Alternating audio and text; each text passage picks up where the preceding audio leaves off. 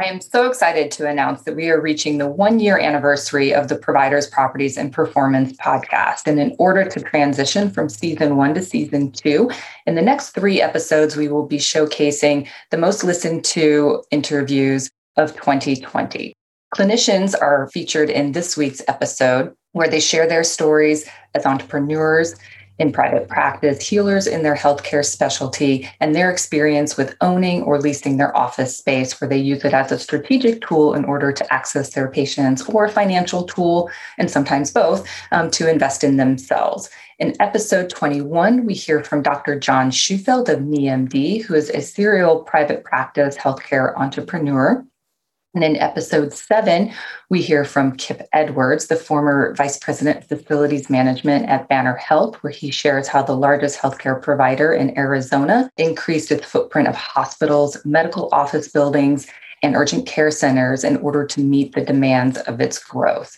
In episode eight, we listen to Tom Long, who is the physical therapist and owner of Above and Beyond Physical Therapy, where he shares his story as a clinician and an entrepreneur and his pandemic experience as both. Episode 12 interview is with Miriam Zirio, who is a nurse practitioner at the Healing House, offering family practice services on a monthly subscription basis or fee for service basis. And they also offer Eastern therapies to integrate with their Western therapies. In episode four, we hear from Dr. Cherie Dersom, of Integrative Medicine of Arizona, where she offers integrative and functional medical healthcare services in order to understand and treat why our bodies are not feeling well, in addition to just diagnosing and healing what is wrong. So, listen in next week as we showcase the top five interviews with healthcare real estate investors from 2020. This is the Providers, Properties, and Performance Podcast, the podcast that brings together leaders in healthcare and investment real estate to consider the possibilities in future at the intersection of practicing medicine and healthcare real estate investment returns. Welcome to the Providers, Properties, and Performance Podcast. I am your host, Trisha Talbot. As a healthcare real estate advisor to providers and investors, the best solutions occur when the two collaborate together as partners in delivering better patient care. Providers can deliver care to their patients when and where they need it, and investors realize the returns to build and manage facilities. We explore changes in medicine and wellness, the future of healthcare, and using real estate as a strategic and financial tool. Episode 21 Pioneering Healthcare Delivery things were done so that by the time the provider saw them, the patient would have the appropriate labs, EKG, chest x ray, lung residual volumes, and other things. The provider could say, Wow, it looks like you came in with this. Here's your exam findings. All these tests have already been done. And here's your diagnosis, or here's what's here's what our plan is. So I, I called it, I wanted to take medicine away from sequential treatment to concurrent treatment. So the patients weren't going to the waiting room, then to the front desk, then back to the waiting room, then the triage, back to the waiting room. I wanted it all happen at once. So they were being triaged while they're going through the front desk process. You know, that we take their cards, take their insurance cards. And at that time, tests were ordered and tests were initiated while they're waiting for the provider to see them. So we cut down our door to door time dramatically just by looking at it again from the patient's perspective, thinking about concurrent care, not sequential care. I, I hate having to wait in line for things when things could be done coterminously and not sequentially. My interview today is with Dr. John Shufeldt, a pioneer in innovating the care delivery model and cost of healthcare. His experience as an emergency room physician inspired him to create the urgent care company NextCare. Seeing more efficiency needed in the urgent care model initiated him to start MeMD, a virtual medical and behavioral health company. John shares how with each company his goal is to make healthcare a more time and cost efficient process for the patient. John shares his vision for the future of healthcare, discussing how artificial intelligence and using blockchain technology for electronic medical records are the next steps in innovating care delivery. All right. Well, welcome, John. I'm excited to have this conversation with you. Thank you for taking time out of your very full schedule to record this interview with me. Pleasure. So, as a practicing ER physician, leader, entrepreneur, you continue to pioneer impactful changes to the healthcare delivery model. Did you initially set out to create these businesses to improve efficiency, increase access, and reduce medical costs? No, I just looking back at the time saw a need and thought way back in the urgent care days someone and sometimes going to say, why are we spending so much money for patients with, you know, basically relatively trivial complaints. And there must be another way to do it. Uh, urgent cares hadn't really started yet. And uh, I think there's probably a few in the country, but they're pretty few and far between. And so living in Phoenix, there weren't any. So I, I started one in Phoenix and grew it from there. So, MeMD, you started in 2010, 10 years ago, and it provides telehealth and telebehavioral health services? Correct.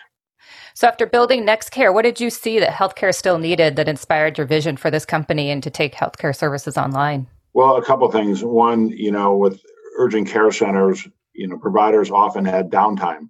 So in the winter they were busy. In Arizona in the summer they were slow. And you know, even when they were slow, you still had the overhead of the urgent care center to pay for, including provider salaries.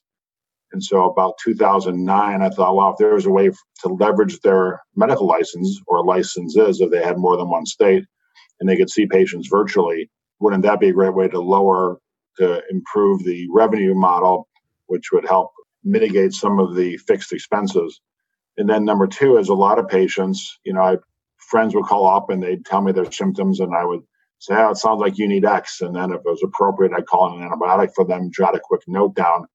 But wow, this was a this could be a business model seeing patients virtually because a lot of patients, you know, the majority of the diagnosis is in the history and littles in the physical. But for those patients, wouldn't it be great if they could see a provider online, much like you and I are talking now, and you could, you know, electronically document their medical record. They could upload any information and you could e-prescribe. And so that was a genesis of MeMD in 2010. Well, you know, I've interviewed some healthcare companies and providers that telehealth was, you know, in their business plans and they just started to use it during this pandemic. And did MeMD have to develop any new capabilities to address COVID 19? No, we were, you know, I always say, all of a sudden became the hot girl to dance in 2010. for, for nine years, it was uh, convincing people the importance of it and and this year uh, we had to do very little convincing. So, how does the virtual healthcare model and the brick and mortar healthcare model and Uh, support each other? Well, I think when I left NextCare and started MeMD, I went around to urgent cares and, and pitched them on the idea of wouldn't it be great during your provider's downtime that they could see patients from all over the state? If they had more than one license all over multiple states, at the time I think I had 30 licenses. And almost to a person to a urgent care center except one they said well yeah but we're going to we're going to steal our own business. In other words for the patients that normally come to us they'll just come virtually now where the charges are half.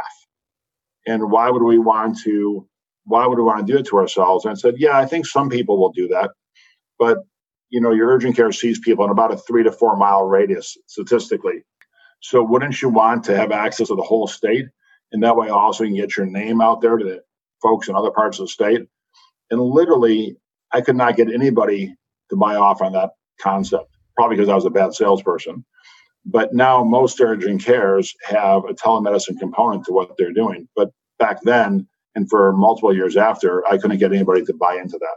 That's interesting. So, going back to your ER days, you know, what what were the problems you were seeing there that you know inspired you to create NextCare to solve those? Well, I mean, you know, I'm sitting in the emergency department right now, and it's a brand new freestanding, so it's not super busy. Of course, when you called it was, um, and probably half the patients I've seen today don't need to be in the emergency department. And when I went into emergency medicine, what I liked about it was taking care of critical patients. I liked doing the procedures. I liked really sick patients, and I saw over the years more and more patients were utilizing it as their primary care physician for a number of reasons. One, the lack of primary care physicians and lack of access. And number two, when those patients came in, they shared a disproportionate amount of the costs. So people come in with a UTI or bronchitis or something simple would often walk out with a six to nine hundred dollar bill between the hospital and facility bill and the professional component, the physician bill, and then the radiology and lab and every other thing you know, they were literally getting cre- getting crushed with the cost of it. And so for an urgent care model, you know, our goal is to keep the net revenue per patient around $120. And so oftentimes patients were paying 20%, 18% of what they'd spend in the emergency department. And it was much quicker oftentimes as well because we were, you know, at least in NextCare, we were hyper efficient. Episode 7 Banner Health, a healthcare company growing to meet the needs of its patients. One of the things we did during the planning and the reaction phases, we converted a lot to telemedicine. Our operating rooms have been integrating video technology for many years now. So I think we'll continue to see telemedicine grow. I'm very excited to share today's interview with Kip Edwards, who has led the always expanding facilities operation at Banner Health for 14 years. He describes Banner Health as a healthcare company that grows its real estate and operations based on patients' needs. Kip shares his experience at Banner Health, known for its hospitals, and expanding into buying or building facilities, including medical buildings and urgent care centers in locations where their patients need care. Kip shares how COVID 19 accelerated Banner's telemedicine program in order to continue to treat patients in their homes and looks to enhance this service in the future. Kip Edwards, Vice President of Facility Services at Banner Health, is my guest today. Banner Health operates in Arizona, Colorado, Nebraska, and Wyoming. In Arizona, Banner Health operates the largest nonprofit hospital system. As a teaching hospital, Banner partners with University of Arizona and is the largest private employer in Arizona. In Colorado, it is one of the largest employers and across the board has 50,000 employees. Thank you very much, Kip, for taking the time to participate in this episode. My pleasure. So, Kip, the first question I have is Do you get any sleep with the footprint of the facilities that you cover? I get quite a bit of sleep because I have a really good team. Uh, there's no way I would do or, or, the job that I do without an excellent team that that covers the geography and the breadth. In fact, in addition to the states you mentioned, we actually also operate in Nevada and California. Uh, so we we are spread a, a number of places, and when you think in terms of facilities work, whether it's on the maintenance side and operations or project side, uh, in the end, the work really does get done on the ground at the location, and you got to rely on the team. So, looking at your resume with your West Point education, how is focus and discipline part of your workday? Well, I think it gets ingrained from way back when, probably time management as much as anything. I've often been asked, what was the biggest thing you got out of on the West Point other than a, you know, an, an exceptional education and, and great relationships with friends. But I think probably top of the list is time management because our days were so full there every day, seven days a week for four years that you get used to just being on the move all the time and constantly having to prioritize what you're going to do next. And that has served me very well in my career all the way through up to it, including now. So in, you've been at Banner for 14 years, correct? As a matter of fact, it is 14 years today.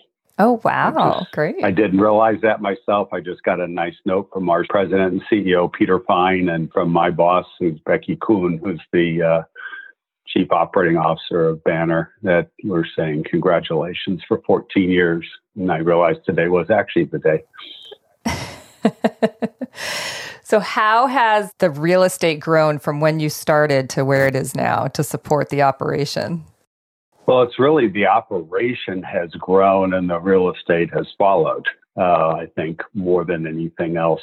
Clearly, we've added several facilities, uh, several complete medical centers. We built Gateway, we built Ironwood, we're building Ocotillo right now. Uh, we built Fort Collins. Those were all brand new medical centers, and then we expanded in a number of other existing locations. But I think more than that, when you look at our overall footprint from what it was 14 years ago, we were a hospital company. You know, we had some number of hospitals and we existed on these little medical center plots around. And now we're all over the place with, with True Healthcare as a healthcare company. Uh, we have 50 plus urgent care centers. We have imaging centers. Uh, we have ambulatory surgery centers. We have see, 200 plus locations for our banner uh, medical group clinics, basically. So our overall footprint has distributed widely and varied quite a bit over that, that period of time. Well, I know uh, the last economic downturn, Banner Health implemented the the hub and spoke model in an effort to to treat non acute care patients in the communities and reach its patients there, but then keep the hospitals treating acute care patients. Has this strategy proven effective in managing the costs and leveraging the needs of the patients, and especially now with um, treating COVID 19 patients, if they need acute care versus, um, you know, non acute care with milder symptoms? I think the strategy's been effective. It's, it's basically what healthcare has had to evolve to. You know, hospital care will always be a part of the delivery system and always be an important part of the delivery system. But as we looked forward and as we looked at the healthcare system evolving to having more and more of our business be at risk and, and us providing the healthcare coverage, to do that effectively, you have to put the healthcare resources into the communities you serve. You have to reach out with clinics, you have to reach out with urgent care centers. You basically want to say, and it's hard for us since we've been a hospital company all these years, it's hard to say this. You want to say, don't come to the hospital come to one of these things. This is where you will receive your care. 95% of the care people receive over their lifetime typically happens on an outpatient setting. Episode 8 Physical Therapy for All to Recover Prevent Pain and Function Better, Part 1. For people that have been around our office for a while, it had this lovely uh, motif. It had a, a nice mustard colored walls with a mustard colored floor. And it was just a little too much mustard. That was in 2007. And unfortunately, about seven years later, we had happened to have the opportunity to move into a little better space. Today I'm interviewing Tom Long, physical therapist and owner of Above and Beyond Physical Therapy with locations in Phoenix and Queen Creek, Arizona. I've known Tom for several years and really admire his approach to patient care. As a provider, small business owner, and employer, his culture of helpfulness starts from a patient's phone call followed through therapy sessions, and he continues relationships post therapy.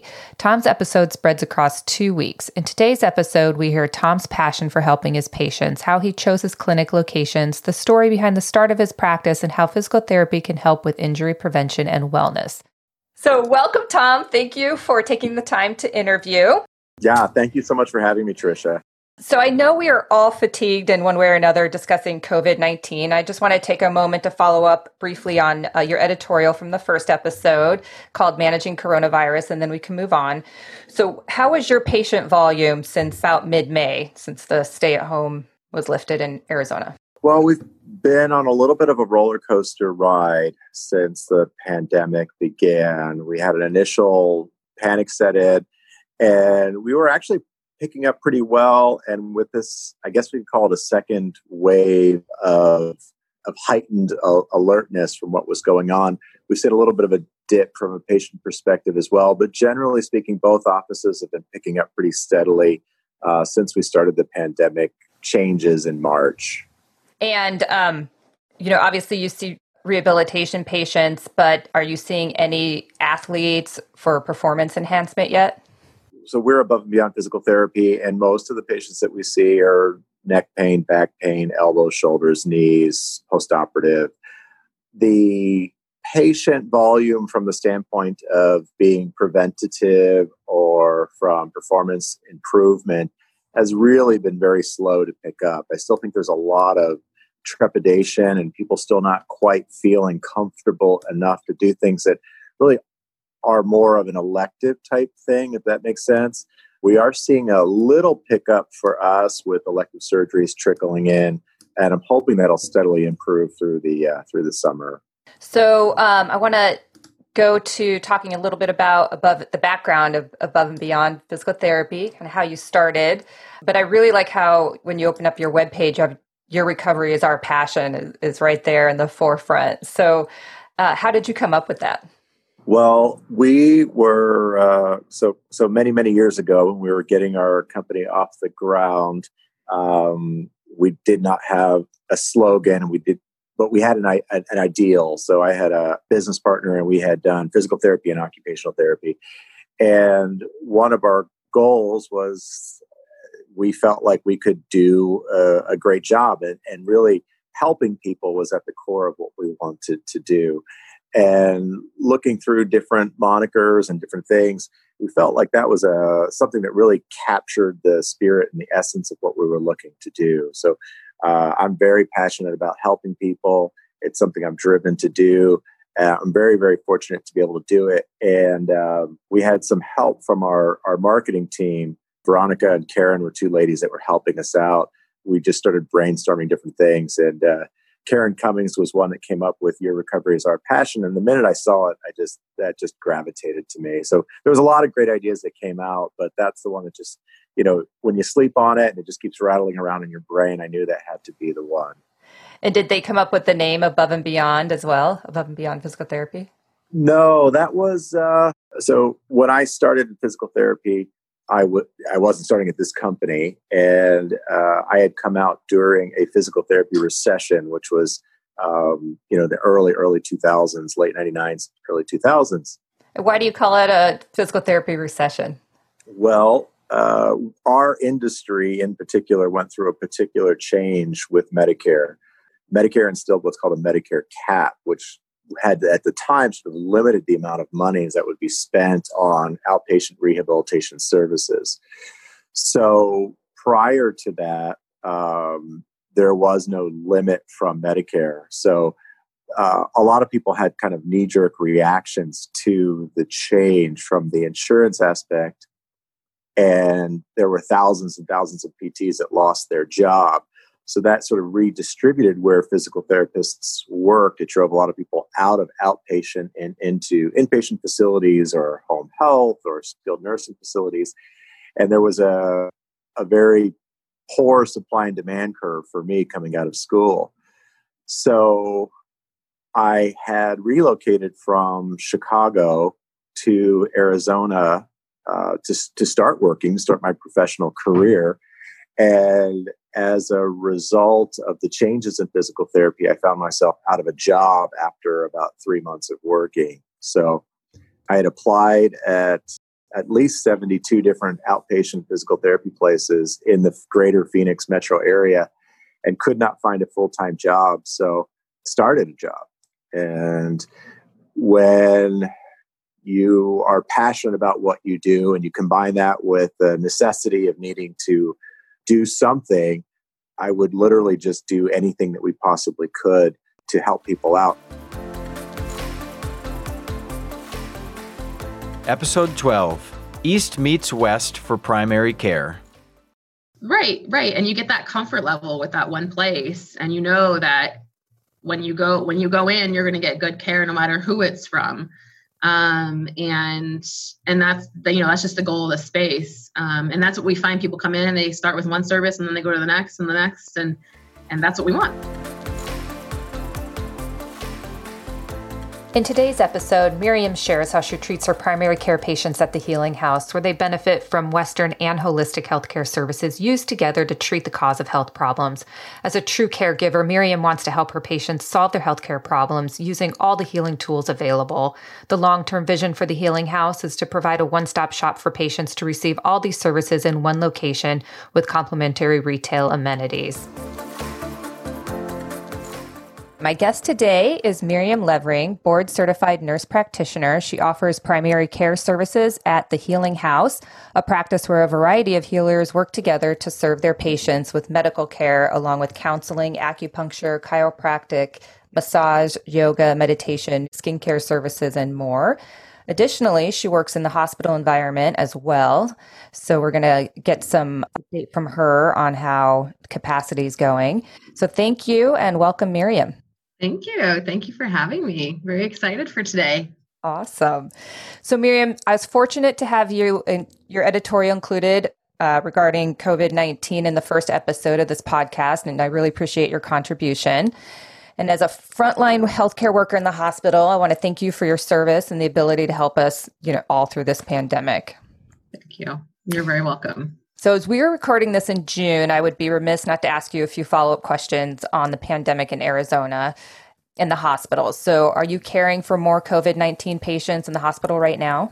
I personally am not. Um, so, we've, um, the hospital has separated out the patients. So, I work on an oncology floor, um, and they have separated out patients to where um, the patients that are suspected to have COVID or do have COVID are kept to um, very specific units and they're only on those units. So if they're in ICU, they're on one floor in one unit. If they're just med surg, so they don't need the ICU care, um, then they're on another unit. And so those that just allows for a couple things. So there's, you know, in the beginning there was this issue with the uh, what we call PPE or personal protective equipment, where you're running out of masks and gowns and gloves for the the frontline workers. So this allows less use of those because they can you're keeping those individuals um, all on one unit and those nurses are the ones that end up using that equipment and we don't have to put it out throughout the hospital for more people essentially to be using. You kind of condense it.